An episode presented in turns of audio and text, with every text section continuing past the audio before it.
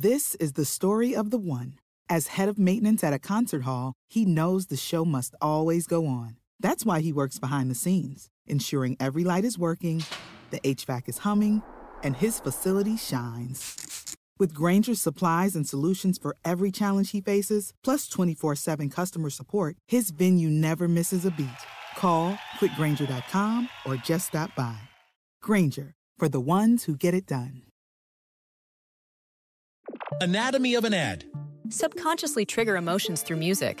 Perfect. Define an opportunity. Imagine talking to millions of people across the U.S. like I am now. Identify a problem.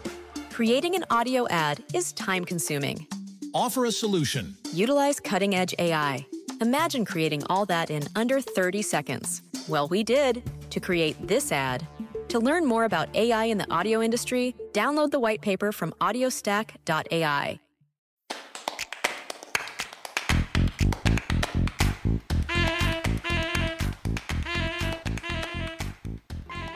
Hello, and welcome to What to Say When Things Get Tough, a podcast dedicated to helping you communicate effectively in difficult situations, both professional and personal. I'm your host, Leonard S. Greenberger.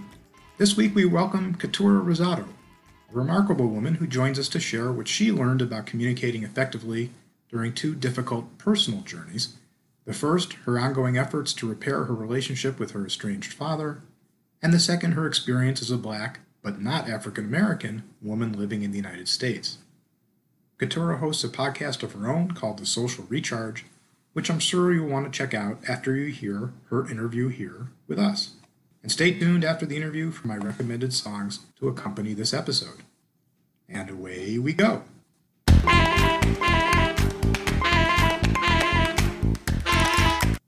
Thank you so much for taking time to talk to me. Keturah, what is where does the name come from? It's a beautiful name. Keturah is a Hebrew name, actually. Uh, I have a Jewish friend who told me my name means the spices. Um, and in some other interpretations, it's the incense. And but the one he gave me was sweet fragrance unto God. And so, of course, after hearing uh, an interpretation of a name like that, I definitely decided I'm going to try to live my life embodying the meaning of that name. Yeah. So. And you came from St. Lucia. Yes. An island in the Caribbean. Tell me a little bit about how you came to the United States. Who, how I came to the United States. Well, there's a lot of conflict around that. Um, but I, I grew up on St. Lucia all my life until I was 16 years old. Um, and I loved my home. I loved my little life, and uh, there were many dreams and aspirations that I had, you know, like any other child. Um, but one of my biggest unspoken dreams was to see my mom and dad uh, together. They were legally married, but as far back as I can remember, there was always conflict. He was he was involved in our lives, but uh, not in the way that I would have liked it to be. I, you know, every child, well, at least in my case, I would have loved to come home to mom and dad, but I always came home to mom. And if I wanted to see my dad, I knew where to find him. And the days that he chose to visit, then he came. But back in 1998, the conflict between my mom and dad had gotten to an all time high. And unfortunately, there was a lot of domestic violence involved. What is kind of sad in this case is that my father um, was a law enforcement officer in his earlier years, and then he moved into uh, working in the fire department later on. And so there's a lot of camaraderie when you, you know, you worked in, in, in the department. So for my mom, the biggest challenge was, well, who do I go to? Who do I report you to?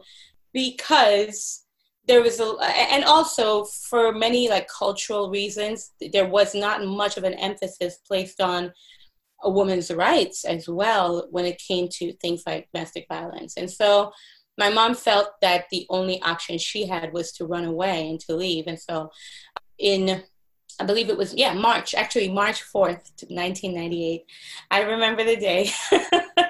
She um, she took right. off Um, but she took off and she she came to the to the United States. And shortly afterwards I joined her. There was also a lot of traumatic a lot of traumatic events in my life at the time that led to my mom saying hey you know what? You're not even going to finish high school in st lucia. We're just going to bring you up and we'll figure it out. And so within a couple of days after some you know events had taken place involving my dad and uh, she uh, you know she she got me a plane ticket one way ticket and i came to the united states and and what a what a culture shock so you came here. You, you with your mom. Your mom was here. Your dad uh, stayed behind in St. Lucia. Mm-hmm. I take it you were you were estranged for many years. Yes. Did that did that happen prior to leaving, or did you the communication stop after you arrived here in the United States? So a few weeks prior to me leaving, I, I made a vow, an inner vow, and um, it wasn't enough for me to make that inner vow. I, I think I needed to let my dad know in the only way that I felt I could. At the time, uh, and I'll just kind of, you know, since then, my dad and I, we have resolved a lot of that, so I can talk about it. My father, in his in his in in what he felt was the best way he could communicate he communicated his wishes to me through physical violence very similar to what i had witnessed with my mother. Um, and he felt that i was going in the wrong direction so he needed to teach me a lesson.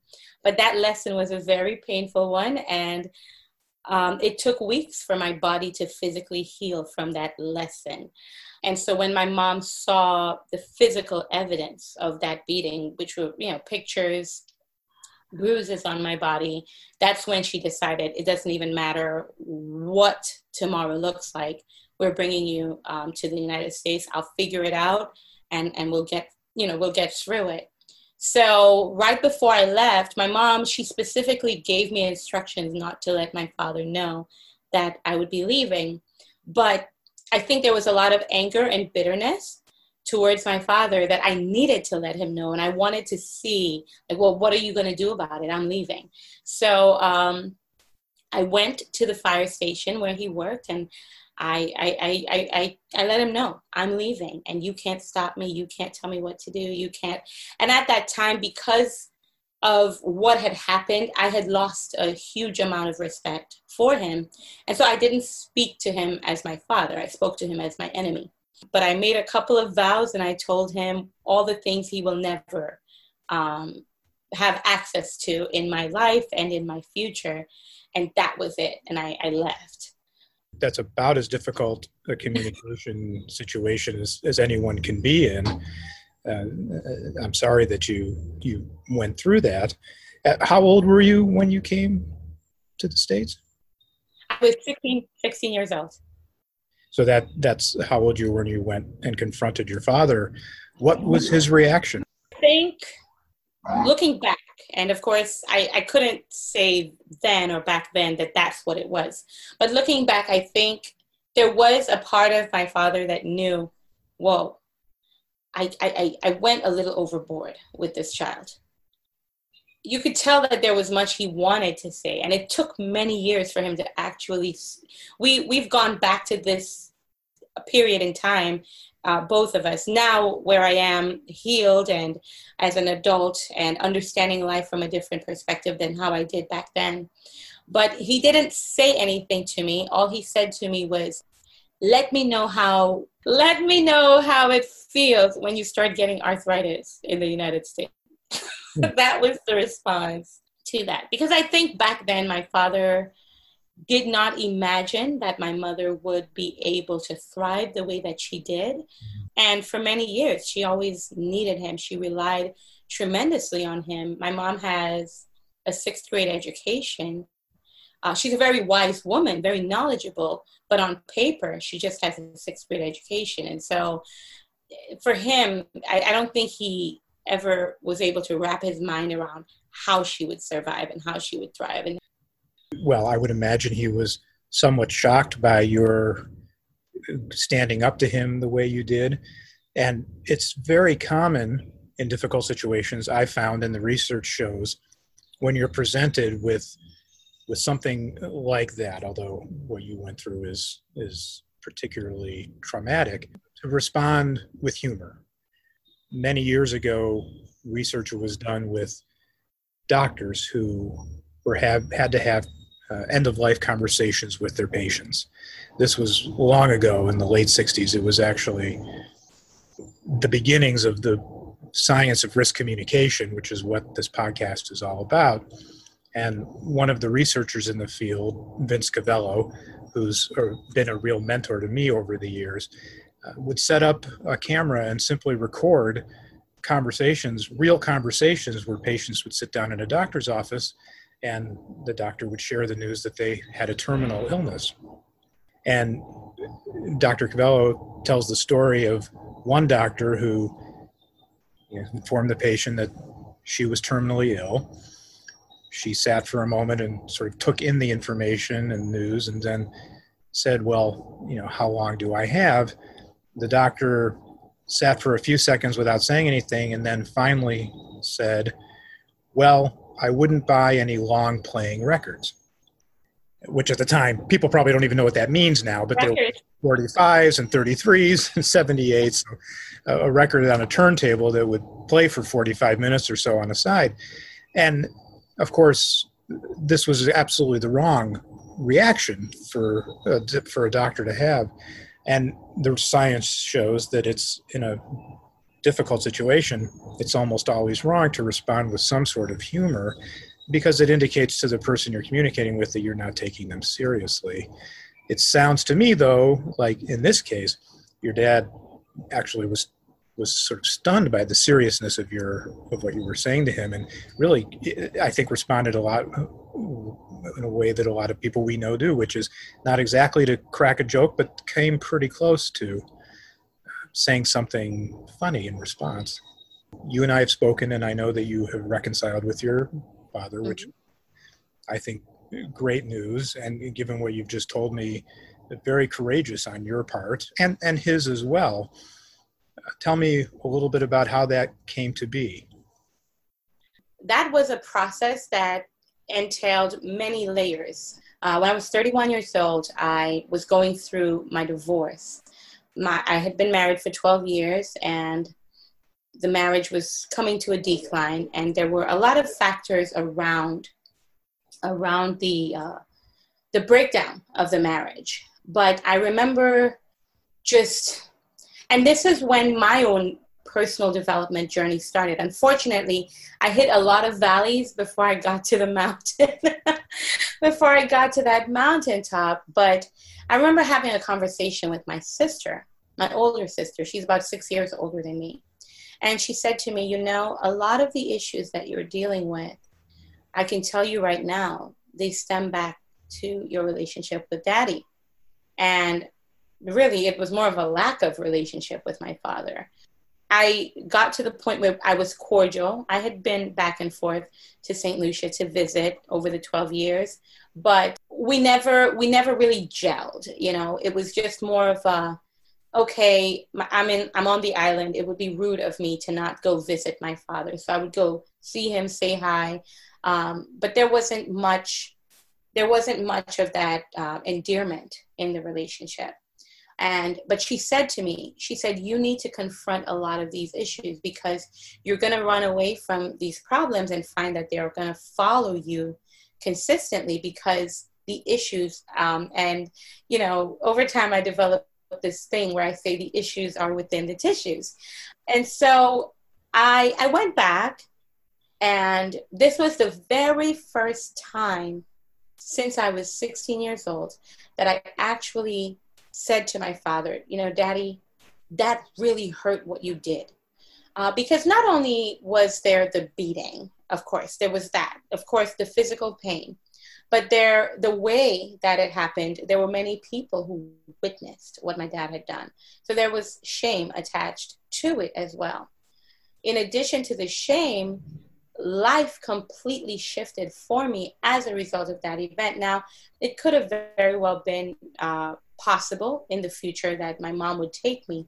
But because that was the circumstance that led to me leaving, I never, you know, there were many uh, parts to it. I never said goodbye to friends who I, I who were dear to my heart. Uh, the last year of high school, all of these things that the average teenager looks forward to, those things were just ripped from me. But another huge piece of it was that I got married very young. I was 19 years old when I got married.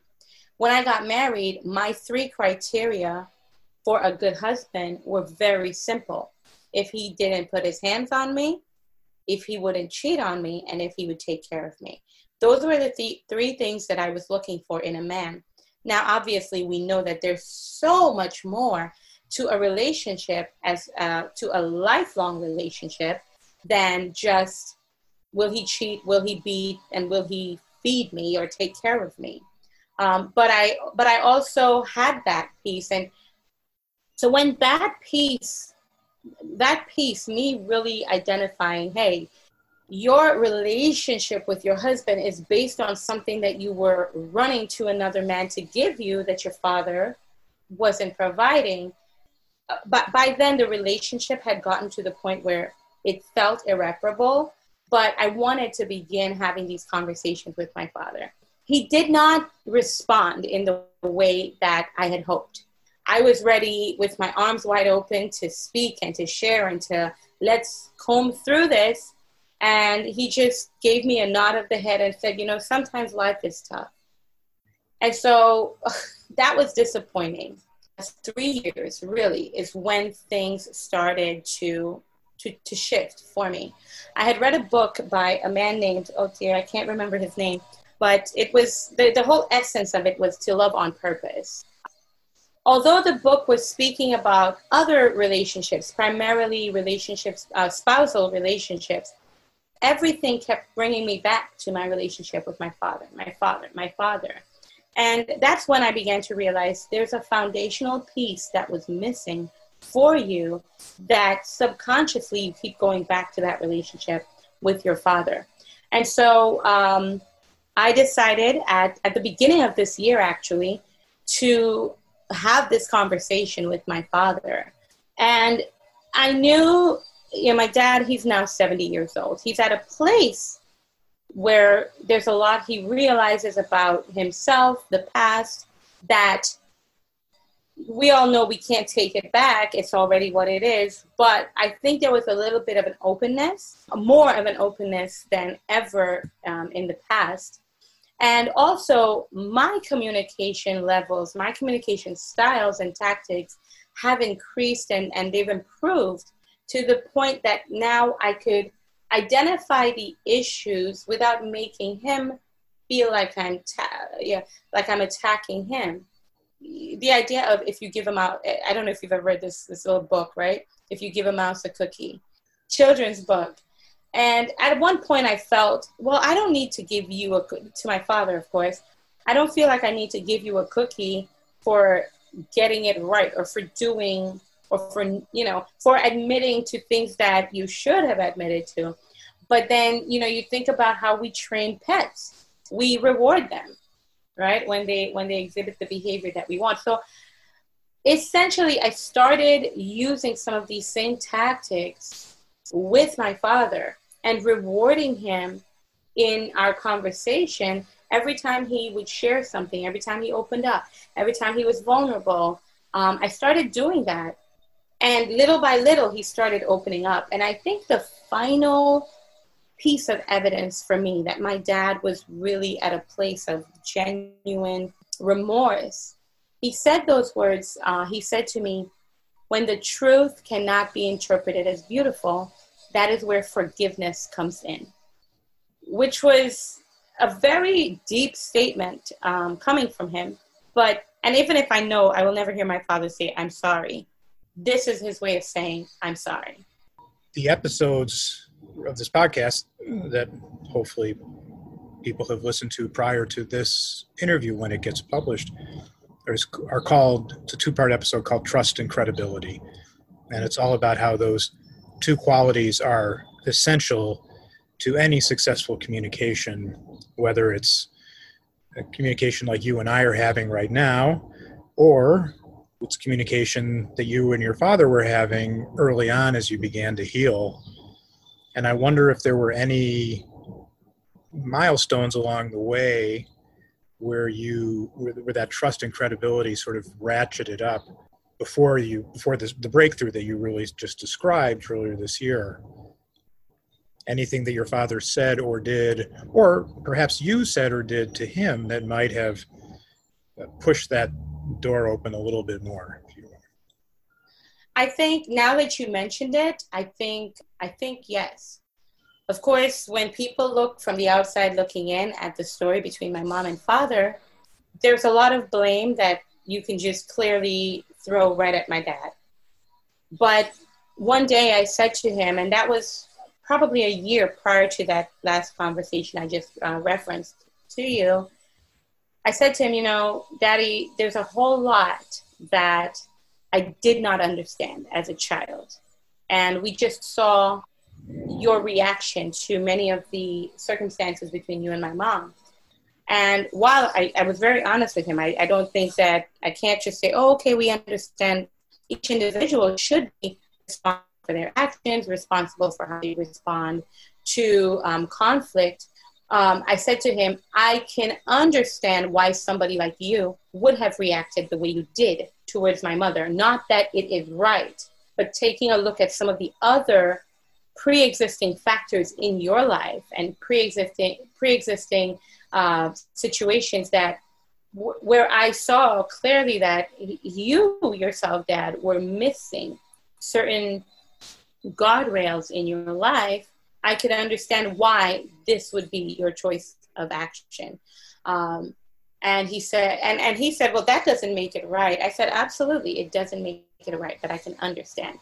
So I think to some extent, my dad needed to know that we're not looking at him like this monster because the actions were monstrous actions um, but you know i think about it this way let's say my dad happened to be in a room full of his former coworkers.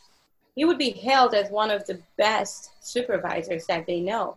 My, right. my father rose up the ranks in his um, in, in, in his uh, field of employment. If he happened to be in a community of people where he he helped them out a lot whether financially or helped them to get ahead in certain areas of life that life did not permit for them if i went to anybody and said hey tell me what you think about you know and i give them my father's name they would have a number of wonderful things to say about him so so i think what i had to start doing was remove myself from the equation as the person on the victim side, right? And try to identify, well, what are some other things about this person that are true, that are side by side with the truth that that does exist for me, which is ugly, which is not pretty, uh, which which at some point in my life was painful, but identify, well, what are some other good things that I could I, I could bring into the dialogue with him so that he can feel comfortable enough leaning on those things to have a conversation with me where that that goodness, so to speak, did not exist. Thinking back on it now, but I realized a lot of that had to happen, and not just with my father, um, but in other in other scenarios for me as well. I've I've dealt with quite a bit of conflict here in America. I, I walk around in brown skin, hmm. and, and so so you know. You do. I'm, I, I'm, I'm going to change topics here in a, in a minute to talk a little bit more about that. Yeah. but I'm go ahead.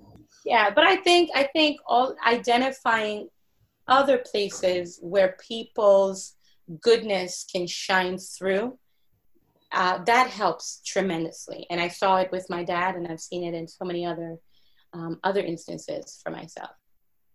So it, it sounds to me, if I'm hearing you right, that you work to create a safe space for your father to step into, somewhat empathetic, that where he could feel comfortable communicating in a different way with you. Definitely, and you know, perhaps maybe later I'll share this acronym that I that I developed for myself and I use with, with some of the people I work with as well. And it really, it really helps, you know, and it, it comes to, you know, bold power, but I'll, I'll, if, if time permits, I'll share a little bit about it. One other issue I wanted to make sure I, we got to, and, and you just mentioned it, your a black woman in the United States, but you're not African American because you came from the Caribbean island. I, I guess we should mention St. Lucia's in the Caribbean. I guess I'll start off by asking I assume most people who meet you just assume that you're African American and and therefore come at things with a particular point of view. Is that fair to say? Absolutely, absolutely. Coming coming to America, I I mean, I've always known that I was black. Like that, that was never a secret. But, yeah. but I think my experience with my identity being black, it shifted tremendously for me when I came to America. I, I have experienced some very overt instances with racism and discrimination, stereotypes, all of, you know, the, the whole gamut. But I've also had some wonderful experiences with people where I can genuinely say, wow, the world is full of wonderful people. What I have had to do, not only in most recent times, but throughout my time here in America, is try to live with the genius of the and and not the tyranny of the or, so to speak. And what I mean by that is, on the one hand, I could say, okay, people have been so terrible towards me. And I can take that and make a broad judgment about an entire group of people. And then what that would end up doing is it would really prevent me from experiencing the fullness of life and joy that I can potentially experience. However, I know that for another person, how they will interact with that same truth, it's different. I think for me, because I spent 16 years living in another country where my identity was affirmed by other factors, not just my race, I think that plays a huge part in how I respond or have responded to whether covert, overt, or systemic racism. The second thing is that I came here as an immigrant. And I've always been legal in the country. I've always had my documentation, always had my papers, so to speak. But I always, somewhere on, uh, uh, uh, in the undercurrent of my thinking about life here, I've always remembered that, hey, you are an immigrant here in this country. And there, I, I guess it kind of presented this barrier for me where I could say, you know what, this is part of American culture, and this is the part of American culture that you don't want to be part of. And caused me to now actively seek other aspects of American culture that I wanted to assimilate into and assimilate with. But on the other side of it, there's a reality that I, even I, walking around in black skin, will never know and never be able to fully 100% identify with because I don't have the history of a grandmother or a great grandmother or a community sharing stories with me of experiences that they've had. And so I always say, you know, I came to America when I was tall enough and strong enough to carry the invisible burden on my back without it hunching me over, so to speak. But then a fourth point to that is from a mental health perspective, uh, and this is this is me trying to be as objective as I can be. One of the things that I've observed is that there are stories that we tell ourselves, and our belief and our interaction with the world is also going to be shaped by these stories that we're constantly telling ourselves. And I'll use a story with my daughter. My daughter is biracial. And when we were younger, and you know i was in my 20s and she was probably four or five. We, we used to be in the stores all the time just going together. And my daughter one day she looked at me she said mommy why are people always looking at us? And i had to choose in that moment how to answer the question. And i knew that if i said well because you and i look different then all of a sudden now that would become a reality for her and I think that was what I responded with was divine wisdom. But I said to her, they're looking at us because you're so beautiful, sweetheart. I chose in that moment what I wanted my daughter to focus on and what would become you know, peripheral to her. I didn't want the race conversation to become her focus. If anything, let it be peripheral. Now, there are realities that over time, as they grew up and as they had a, a, a greater and broader sense of understanding and a capacity to interact with information in a way that it would not devastate them, that I've had to share with them.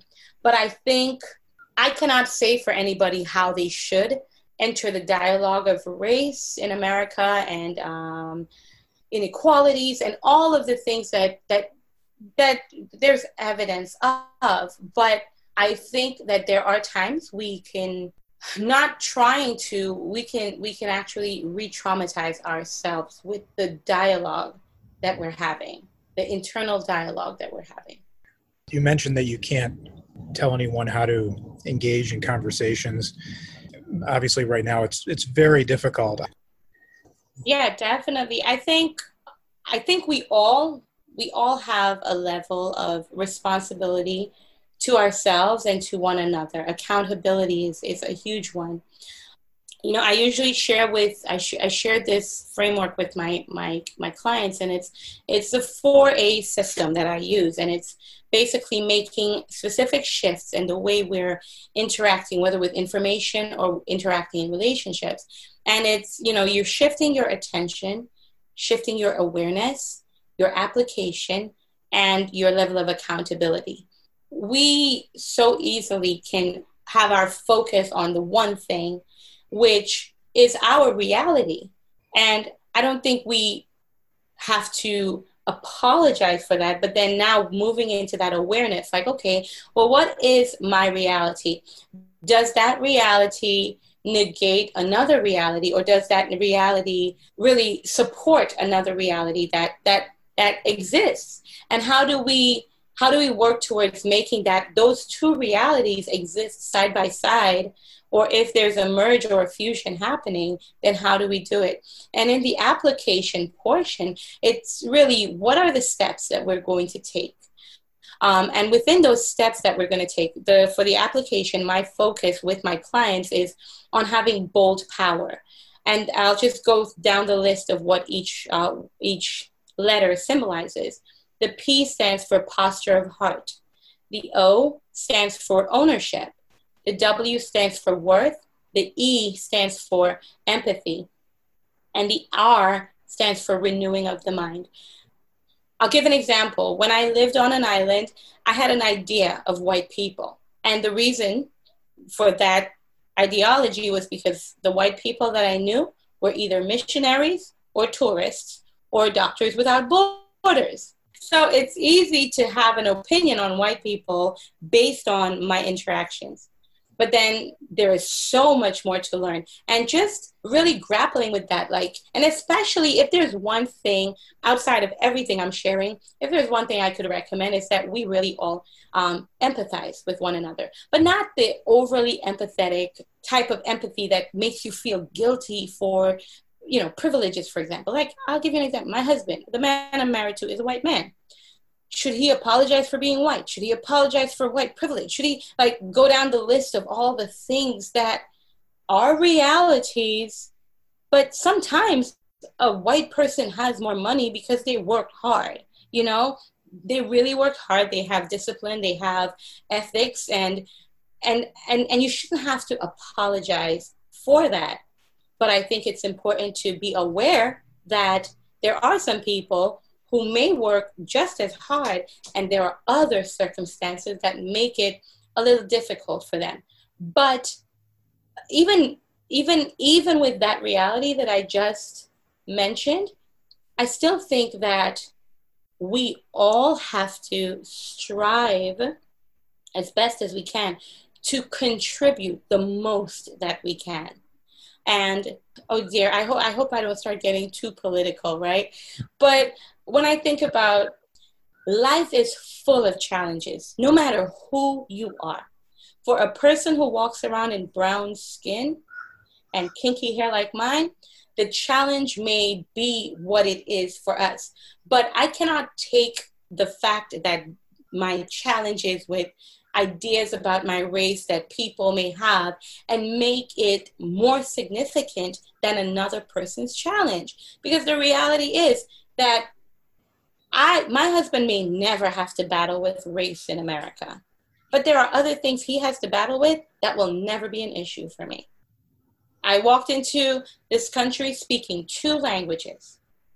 And there are so many people who will never have the privileges that I have because I speak more than now I speak three, but they will never have some of the privileges that I have because I speak a different set of languages. So, you know, looking at it from that perspective, my well, let me answer your question first and then share the one piece of thought.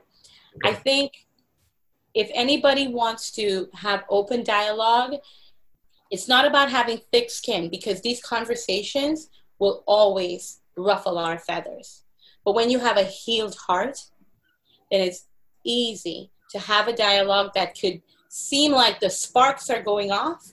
But if your heart and the posture of your heart is in the right place, then you can hear what the person is saying. And yeah, it may sound offensive because they're saying white people and here an individual is listening. Well, I'm not one of those people. Well, guess what?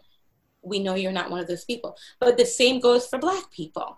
If somebody's making a comment and they have a genuine question and they ask about Black people, the same way you don't want to be the spokesperson for Black people, you can't expect another person to sit with being the spokesperson for another race and just be totally okay just because you're frustrated. Because we're all human we're all human.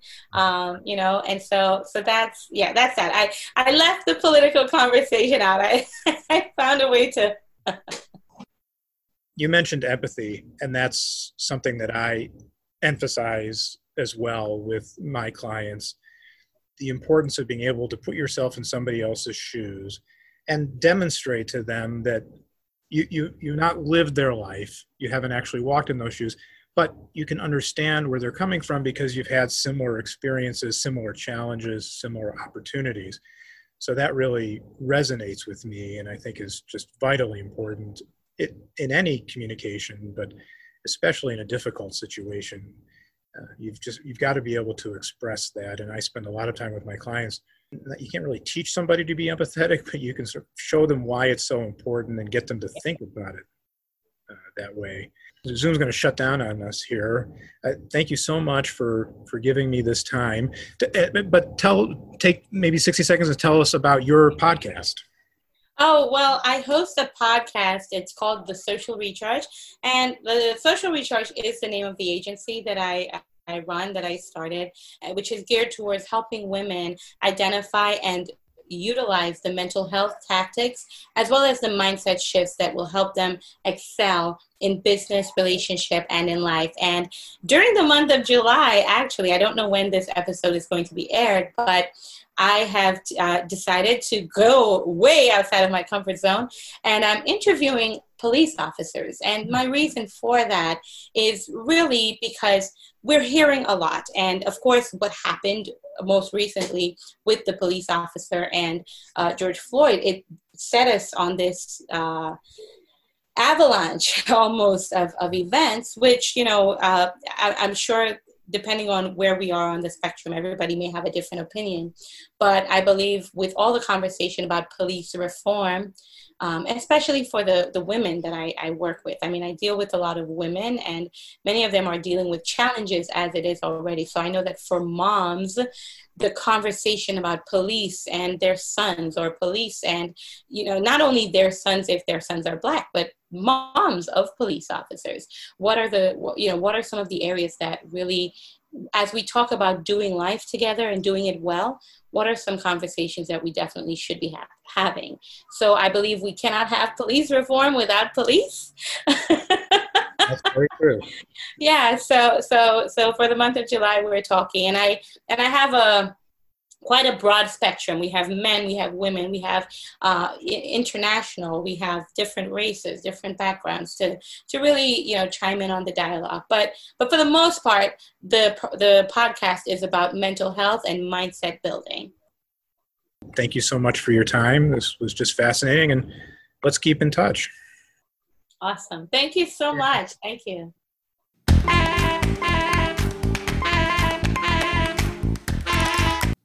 Now on to our wrap-up activities. Since we focused today on personal journeys, I thought I'd share my top four songs by the band Journey. Coming in at number four, it's the power ballad Open Arms. At number three, we have Faithfully. Number two is Any Way You Want It, which wasn't written for the legendary movie Caddyshack, but is probably best known coming from that movie's soundtrack. And coming in at number one on Len's list of best Journey songs, of course, is Don't Stop Believin'. As someone who went to college in the early 1980s, just a short 45 minute drive from South Detroit, I didn't have any choice. Hey, if you have any good Journey songs to share, please send them to WTSWTGT at gmail.com, and I'll mention them in a future episode. You can send other questions there too. Follow us at hashtag WTSWTGT, and if you haven't already, please subscribe, rate, and review. Thanks again to Jim Cirillo at jimyamgroup.com for our original music. And thank you to CC What Do You Mean Snetzinger for the original art. Till next week, always be positive.